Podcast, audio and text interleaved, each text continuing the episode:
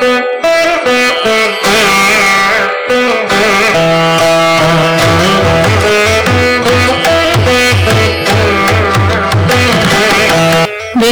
వెన్నెల ధారావాహిక నవల రచన పఠనం డాక్టర్ కె. గీత. భాగం యాభై నాలుగు.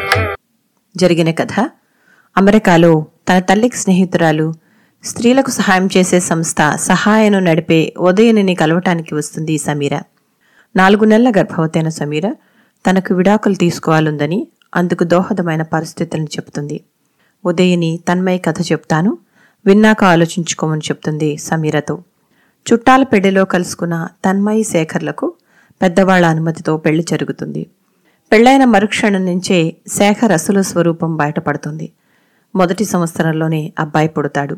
శేఖర్తో ఒక పక్క కష్టాలు పడుతూనే తన్మయి యూనివర్సిటీలో ఎంఏ పాస్ అయి పిహెచ్డీలో జాయిన్ అవుతుంది. శేఖర్తో ఎన్నో రోజులు పోరాడి చివరికి తన్మయి విడిపోతుంది. హైదరాబాద్కు దగ్గరలో తన్మయ్యకి లెక్చరర్గా ఉద్యోగం వస్తుంది. చిన్ననాటి స్నేహితుడు ప్రభు అనుకోకుండా మళ్ళీ ఎదురై పెళ్ళి ప్రపోజల్ తీసుకువస్తాడు. తన్మయి ఒక ఏడాది గడువు పెట్టి మధ్యలో కలుసుకోకూడదని నిబంధన పెడుతుంది. తన్మయ్యకి వెలుగు వచ్చేసరికి స్టాఫ్ రూంలో ఒక పక్కగా ఉన్న బల్ల మీద పడుకుని ఉంది. తాయిబా పక్కనే విసురుతూ కనిపించింది. చుట్టూ లెక్చరర్లు గుమిగూడారు. తన్మయ్య కళ్ళు తెరవడం చూసి అంతా ఒక్కసారిగా ఊపిరి పీల్చుకున్నారు. ప్రిన్సిపాల్ గారు ఏమిది మేడం? మరి నాలుగు దినాలు ఇంటికాడ ఉండుండ్రి? అన్నారు తేలికపడుతూ. సిద్ధార్థ నర్సుని వెంటబెట్టుకుని వచ్చాడు. మీరు గిట్ల పడంగానే పాపం సారు దావకనకు ఉరికిండు అంది తాయిబా. తన్మయి కృతజ్ఞతాపూర్వకంగా చూసింది సిద్ధార్థ వైపు. కాసేపట్లోనే పూర్తిగా తేరుకుని ఇంటికి బయలుదేరింది తన్మయి. తాయిబా తోడు వచ్చింది. సిద్ధార్థ గేటు వరకు వచ్చి ఆటో ఎక్కిస్తూ నర్సు ఏం పర్వాలేదని చెప్పే వరకు గాభరా పుట్టుకొచ్చింది. అయినా ఏంటి తన్మయి? ఇప్పుడు కాలేజీకి తొందర ఏమొచ్చిందని వచ్చారు? నా మాట విని మరొక వారం రోజులు రెస్ట్ తీసుకోండి అన్నాడు. దారిలో తాయిబా ఉత్తరం తీసి చేతిలో పెట్టింది. ఏంది మేడం గట్ల చదవతానే పడిపోయినరు. అంత మంచిగానే ఉన్నదా? అంది. తన్మయి నిట్టూర్పు విడుస్తూ తల ఊపింది. ప్రభు ఉత్తరంలో తను చదివిన చివరి వాక్యం వెంటాడుతూ ఉంది. మా వాళ్ళకు చెప్పినా ససేమిరా ఒప్పుకోరు. అందుకే ఇక ఒక నిర్ణయానికి వచ్చాను. ఇంటికి రాగానే నిస్త్రాణగా మంచం మీద వాలిపోయింది. ఊరు నుంచి పొలం కవులు వ్యవహారాలేవో అర్జెంటుగా చేయాల్సి ఉన్నాయని తల్లి తండ్రి అంతకు ముందు రోజే బయలుదేరారు. వెళ్ళే ముందు జరిగిన సంఘటన జ్ఞాపకం వచ్చింది తన్మయ్యకి. భానుమూర్తి కూతురు దగ్గరికి వచ్చి ఒకసారి ఆలోచించమ్మా బాబు కోసమైనా నువ్వు శేఖర్తో కలిసి ఉంటే మంచిదేమో అన్నాడు. జ్యోతికి ససేమిరా ఇష్టం లేకపోయినా కూతురు ఎవరినో మళ్ళీ పెళ్ళి చేసుకోవడం కంటే ఇదే మంచిదన్నట్టు మాట్లాడకుండా ఉండిపోయింది. వీళ్ళు ఇలా ఎలా ఆలోచించగలుగుతున్నారు? అసలు శేఖర్తో తనెలా మళ్ళీ కలవగలదు? అతనిప్పుడు ఎవరికో భర్త. ఎవరో ఆమె పిల్లలకు తండ్రి. చీచి తలుచుకోవడానికే అసహ్యం వేస్తుంది. అతని ముఖం చూడడానికి కూడా కంపరం పుట్టుకొస్తుంది. పైగా ప్రభు వచ్చిన రోజు జరిగిన సంఘటన నుంచి తన్మయి అప్పటికీ కోలుకోలేదు. తనపై ఎప్పుడూ చెయ్యి చేసుకొని తండ్రి తన పీకి పట్టుకున్నాడు. అంత తప్పు తనేం చేసింది? నిజానికి ఆ రోజు నుంచి తండ్రితో ముభావంగానే ఉంటూ వచ్చింది. ఇక ఉండబట్టలేక అదే అడిగింది. నువ్వు నీ సంతోషమే చూసుకుంటున్నావు కానీ పిల్లాడి గురించి ఆలోచించావా? అన్నాడు తండ్రి గద్దింపుగా. ఇప్పుడు వాడికేమైంది? అంది రోషంగా. ఏమైందా? ఆ వచ్చేవాడు నీకు భర్త కాగలడేమో కాని పిల్లాడికి తండ్రి కాగలడా? అని రెట్టించాడు భానుమూర్తి. ప్రభు బాబుకి తండ్రి కాగలడో లేడో తనకి తెలీదు. కాని వాడు శేఖర్ లాంటి దుష్టుడి నీడలో పెరగడం కంటే మంచిదే. మంచి భర్త కాలేని శేఖర్ మంచి తండ్రా? అదే చెప్పింది.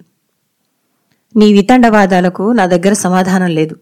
మేము నీ మంచి కోరి చెప్తున్నాం వినేది లేంది నీ ఇష్టం అన్నాడు భానుమూర్తి. నీ ఇష్టం అన్న చివరి మాట నీ కర్మ అన్నంత విసురుగా వినబడింది తన్మయ్యకి. ఇప్పుడీ ఉత్తరం. నిజానికి ఉత్తరం పూర్తిగా చదవలేదు. ఇరువైపులా తల్లిదండ్రులు ఒప్పుకోవడం లేదు కాబట్టి ఒక నిర్ణయానికి వచ్చానన్నాడు. అదేమిటో ఊహించుకోవడానికే భయం వేసి కళ్ళు తిరిగిపోయాయి తనకు. ప్రభు తనను ఇలా నిస్సహాయంగా వదిలేసేటంత బలహీనమైనదా తన ప్రేమ? ఎందుకో మనస్సు అంగీకరించడం లేదు. అతని ప్రేమ గట్టిదని తనకు అనిపిస్తూ ఉండేది. కాదు కాదు. అదే నిజం కూడా. మరెందుకు ఇలా జరుగుతోంది? తనకే ఎందుకు జరుగుతోంది? తప్పు తనదేనా? ముందంతా అతను వెంటపడినప్పుడు తనే ఏడాది గడువు పెట్టింది. ఇప్పుడు అతను తన జీవితం తను చూసుకుంటున్నందుకు తట్టుకోలేకపోతుంది. కళ్ళు తుడుచుకొని ఉత్తరం మరొకసారి చదవడం మొదలుపెట్టింది. ఎప్పుడూ ప్రతి ఉత్తరాన్ని అందులోని ప్రేమపూరిత అక్షరాల్ని హత్తుకుని ముద్దులు కురిపిస్తూ చదివేది. ఇప్పుడు ఆపుకుందామన్న దుఃఖం ఆగడం లేదు. మొదటి పేజీలోని చివరి పేరాకి వచ్చేసరికి మళ్ళీ నీరసం ముంచుకొచ్చింది. మా వాళ్ళు నా కోసం చెప్పా పెట్టకుండా సంబంధం మాట్లాడి రేపు నిశ్చితార్థం అని ఫోను చేశారు. ఇక మన సంగతి స్వయంగా ఇక్కడికి వచ్చి చెప్పడం కంటే వేరే మార్గం కనబడలేదు. తీరా వచ్చేనే కాని ధైర్యం చాలడం లేదు. ఒక పక్క మీ వాళ్ళకు ఇష్టం లేదని అర్థమైపోయింది. ఇక వీళ్ళకు చెప్పినా ససేమీరా ఒప్పుకోరు. అందుకే ఇక ఒక నిర్ణయానికి వచ్చాను. తను అతన్ని మనస్ఫూర్తిగా ప్రేమించింది. అసలు ప్రేమకు అర్థం ఏమిటి ప్రేమించిన వ్యక్తి సంతోషంగా ఉండాలని కోరుకోవడం కదా. అలాంటప్పుడు తనకు బాధ ఎందుకు కలుగుతుంది? ప్రభు నిన్ను ప్రేమించే వ్యక్తిగా ఎప్పుడూ నేను నీ మంచిని నీ సంతోషాన్ని కోరుకుంటాను. కానీ నా నుంచి దూరంగా వెళ్ళడం నీకు సంతోషం ఎలా అవుతుందో అర్థం కావడం లేదు. ప్రశాంతంగా ఉన్న నా జీవితంలోకి చొరబడి నన్ను నీ ప్రేమతో వివసురాల్ని చేసి ఇప్పుడు ఇలా తప్పుకోవడం నీకు న్యాయమేనా? ధారాపాతమైన కన్నీటిని తుడుచుకుంటూ ఉత్తరం రెండవ పేజీ తిప్పింది. తను నేను ఇప్పుడు తీసుకొని పోయే నిర్ణయం వల్ల ఏమవుతుందనే ఆలోచన ఇక మానేయదలుచుకున్నాను. ఏమైనా కానీ నేను ఉన్న పళంగా ఇక్కడి నుంచి వచ్చేయాలనుకుంటున్నాను. నిన్ను చూడడానికి రెక్కల కట్టుకుని వాలాలనుంది. మీ అమ్మా నాన్నగారులు వెళ్ళంగానే చెప్పు. నిజానికి నాకు నిన్ను వెంటనే చూడాలనుంది. ఎవరికోసమూ నేను నిన్ను వదులుకోలేను దూరం చేసుకోలేను. ముఖ్యంగా నిన్ను అక్కడ ఒంటరిగా వదిలి నేను ఎక్కడా సంతోషంగా బతకలేను. చిన్నతనం నుంచి నిన్ను ప్రేమించినా సరైన సమయానికి నిన్ను దక్కించుకోలేకపోయాను. ఇక ఇప్పుడు నీతో జీవితం పంచుకునే అవకాశాన్ని ఎట్టి పరిస్థితుల్లోనూ వదులుకోలేను. మన కుటుంబాలు చుట్టూ ఉన్న ప్రపంచం ఒప్పుకున్నా ఒప్పుకోకపోయినా నేను నిన్ను వదులుకోలేను. అయినా నీకు తెలీదు నా మనస్సు నీకు ఎప్పుడో సమర్పించానని. నువ్వే నేను నేనే నువ్వని. హమ్మయ్యా నీకు ఇది రాశాక గాని నా మనసు కుదుటపడ్డం లేదు. ఇవన్నీ సరే గాని నువ్వు త్వరగా కోలుకోవాలి. సమయానికి భోజనం చేయడం మర్చిపోకు. తన్మయి ఆనందబాష్పాలతో గబగబా ఉత్తరానికి ముద్దులు కురిపించింది. తనకి తెలుసు తన ప్రభు తనకి అన్యాయం చెయ్యడని. అయినా తెలివి తక్కువతనం కాకపోతే ఉత్తరం సగంలోనే గాభరా పడిపోవడం ఎందుకు? ప్రభు ప్రేమని శంకిస్తే తనని తను శంకించుకున్నట్టే. తన కోసం కొట్టుకునే గుండె చప్పుళ్ళలో అతని నిజాయితీ ఎప్పటికప్పుడు తేటతెల్లమవుతూనే ఉందిగా? తనెందుకు అంత పిచ్చిగా ఆలోచిస్తుంది? లేచి చల్లని నీళ్ళతో ముఖం కడుక్కుంది. అద్దంలో చూస్తూ చిన్న స్టిక్కర్ బొట్టు ముఖానికి అతికించుకుంది. జీవితం పొడవునా మింగుడు పడని చేదు అనుభవాలతో మెరుపు కోల్పోయి చిక్కిపోయిన పలచని చెంపలు అనుక్షణం దుఃఖంతో అలసిపోయిన కళ్ళు. ఒకప్పుడు తిలకం సీసాతో పెద్ద బొట్టు పెట్టుకుంటూ కాంతివంతమైన తన ముఖాన్ని తానే చూసుకుని మురిసిపోయేది. వాకిట్లో రాళ్ళవారన విరగబూసిన ముద్దబంతి పూల దగ్గరికి వచ్చింది. అజ్ఞాత మిత్రమా పూల మొక్కల ఎంత చిన్నదైనా అందమైన జీవితాన్ని ప్రసాదించు నాకు అని కళ్ళు మూసుకుని వేడుకుంది.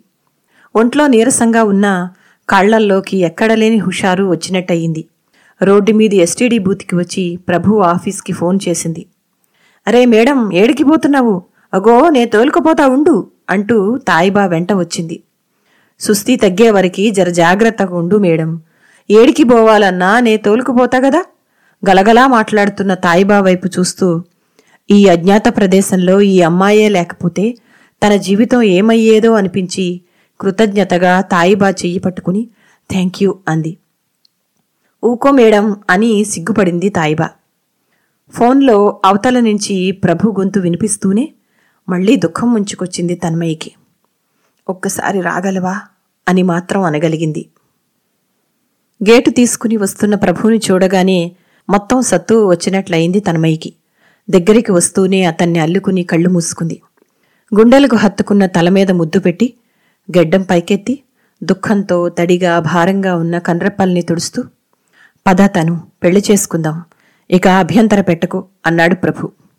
తల మీద వెన్నెల పూలవాన అకస్మాత్తుగా కురుస్తున్నట్లు అనిపించింది తన్మయ్యకి వివసత్వంతో ఇంకాస్త గట్టిగా హత్తుకుని అలాగే కానీ నేను ఒక గంట పాటు నిలబడగలగాన్ని అంది సంతోషంగా. అయ్యో ముందు కూర్చో అన్నాడు ఆతృతగా. అతనికి జారబడి కూర్చుంటూ నిస్త్రాణగా కళ్ళు మూసుకుంది. మరి ఇలా చెప్పకుండా పెళ్ళి చేసుకుంటే మీ వాళ్ళు బాధపడరు? అంది సాలోచనగా. అలాగని నిన్ను బాధపెట్టడం మంచిదంటావా? నేను వాళ్ళు చెప్పినట్లు నడుచుకుంటే వాళ్ళు ఆనందపడినా నువ్వు నేను జీవితాంతం బాధపడాలి. మన పెళ్ళి వల్ల వాళ్ళు కొన్నాళ్ళు బాధపడతారు నిజమే. కానీ ఆ బాధని మరిపింపజేసేలా నువ్వు నేను నడుచుకుంటే అది త్వరగా ఉపశమిస్తుందని నా నమ్మకం. తను నేను మా వాళ్ళని ఎప్పుడూ జాగ్రత్తగా చూసుకోవాలని అనుకుంటూ ఉంటాను. నువ్వు కాదనవు కదూ? అంటూ చేయి చాచాడు. అతని చేతిలో తన అరచేయి ఉంచుతూ తప్పకుండా అంది. నిశ్శబ్దంగా తల నిమురుతూ నువ్వు బాగా కోలుకో ముందు. దేనికి బాధపడకు. ఇక నేను ఇక్కడే ఉంటాను. నిన్ను భద్రంగా చూసుకుంటాను అన్నాడు. తన్మయ్యి నిశ్శబ్దంగా తలూపింది. ఇక ఏ విషయానికి జీవితంలో ఒంటరి పోరాటం చేసే ఓపిక కూడా లేదు. అదే చెప్పింది చిన్న గొంతుతో. ఇక దేనికి నువ్వు ఒంటరిగా పోరాడక్కర్లేదు. నేనున్నానుగా? అన్నాడు గట్టిగా ఊపిరి పీల్చి వదులుతూ. మరి మీ వాళ్ళు అనేదో అనబోతున్న తన్మయ్యకి ఆనుకోవడానికి తలగడ ఇస్తూ "ష్, కాసేపు ప్రశాంతంగా నిద్రపో. ఏమీ ఆలోచించకు అన్నాడు. ప్రభు సాన్నిధ్యంలో నెల రోజుల్లో తన్మయి పూర్తిగా కోలుకుని ఆరోగ్యవంతురాలయ్యింది. తను మందులు వేసుకోవడం దగ్గర నుంచి తినడం వరకు ప్రతి విషయంలోనూ అతను తన పట్ల చూపించే శ్రద్ధకి అబ్బురపడింది తన్మయి. ఆ నెల రోజులు తనే వంట చేసి తినిపించి తనకు తల్లి అయ్యాడు. కంటికి రెప్పలా చూసుకుని తండ్రిని మరిపింపజేశాడు. ఆ సాయంత్రం ఆఫీస్ నుంచి వస్తూనే రిజిస్టర్ ఆఫీస్ వివరాలన్నీ కనుక్కుని వచ్చాను. ఇద్దరి సాక్షి సంతకాలుంటే చాలు అన్నాడు. సిద్ధార్థని ఆయన మిస్సెస్ని అడగొచ్చు. నీ స్నేహితులు ఎవరైనా వస్తున్నారా? అంది. ప్రభు తల అడ్డంగా ఊపాడు. అతను తన వాళ్ళతో ఏమీ చెప్పలేకపోవడం అతనికి విచారాన్ని కలగజేస్తోందని అర్థమైంది తన్మయ్యకి. తన జీవితాన్ని బాగు చేయడం కోసమో ప్రేమను గెలిపించుకోవడం కోసమో అతను పెళ్ళికి సిద్ధపడుతున్నా అతని మనసులో చెలరేగుతున్న బాధ చూస్తున్న కొలది తాము తప్పు చేస్తున్నామేమో అని అనిపించసాగింది తన్మయ్యకి. అదే అంది మర్నాడు సిద్ధార్థతో. అతని మానసిక పరిస్థితిని నేను అర్థం చేసుకోగలను. అతను తన స్నేహితులను కూడా పిలవదలుచుకోకపోవడంలో బహుశా ఎవరైనా అతని ఇంటికి వార్త అందజేస్తే అనవసరమైన రభస అవుతుందేమోనని భయం ఉందనుకుంటా. లేదా వార్త ఎవరి ద్వారానో కాక తనే స్వయంగా తెలియజేయాలనే ఉద్దేశ్యమూ అయి ఉండొచ్చు. పెళ్ళిలోగా అతన్ని ఎంతైనా ఆలోచించుకోనివ్వండి మదనపడనివ్వండి పెళ్ళి తరువాత ఆలోచించుకోవడం కంటే ఇది మంచిదే నా ఉద్దేశంలో. ఏదేమైనా కానీ మీరు ఈ విషయాన్ని మనసుకు పట్టించుకోనవసరం లేదనుకుంటా అన్నాడు సిద్ధార్థ. అయినా తన్మయ్యకి ఆ ఆలోచనే వణుకు పుట్టించసాగింది. ఇదంతా ఎక్కడికి దారితీస్తుందో అర్థం కావడం లేదు. ముఖ్యంగా బాబు భవిష్యత్తు ఎలా ఉంటుందోనని భయం కలగసాగింది. ఇప్పుడు తను తప్పు నిర్ణయం తీసుకుంటే తను జీవితాన్ని చక్కదిద్దుకోవాలనుకోవడంలో అర్థం లేదు. సిద్ధార్థ అన్నట్టు జీవితం ఆనందమయం కావాలని ఆశపడడంలో తప్పులేదు కానీ పొరపాటున అది వికటిస్తే తన చేజేతులారా తనే బాబు భవిష్యత్తుని కాలరాసినట్లవుతుంది. ఆ సాయంత్రం ప్రభు రాగానే అలా డాబా మీదికి వెళ్ళొద్దామా? అంది. అప్పుడప్పుడే సాయం సమయం కావడంతో ఆకాశం ఎరుపు రంగు దాల్చింది. కేవలం బట్టలు ఆరవేసుకోవడానికి మాత్రమే పనికొచ్చే అతి చిన్న డాబా అది. ఒక మూలగా నిలబడి ఆకాశం కేసి చూస్తూ మరోసారి ఆలోచిస్తే మంచిదేమో ప్రభు అంది దిగులుగా. నేను ఏదైనా నిర్ణయం తీసుకునే వరకే ఆలోచిస్తాను.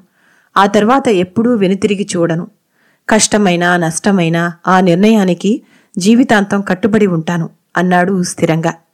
ఆ సంధ్యవేళ అతని దృఢ సంకల్పం చూసి తాము తప్పు చేయడం లేదని అతనితో జీవితం సుఖవంతమవుతుందని మనస్ఫూర్తిగా అనిపించింది తన్మయ్యకి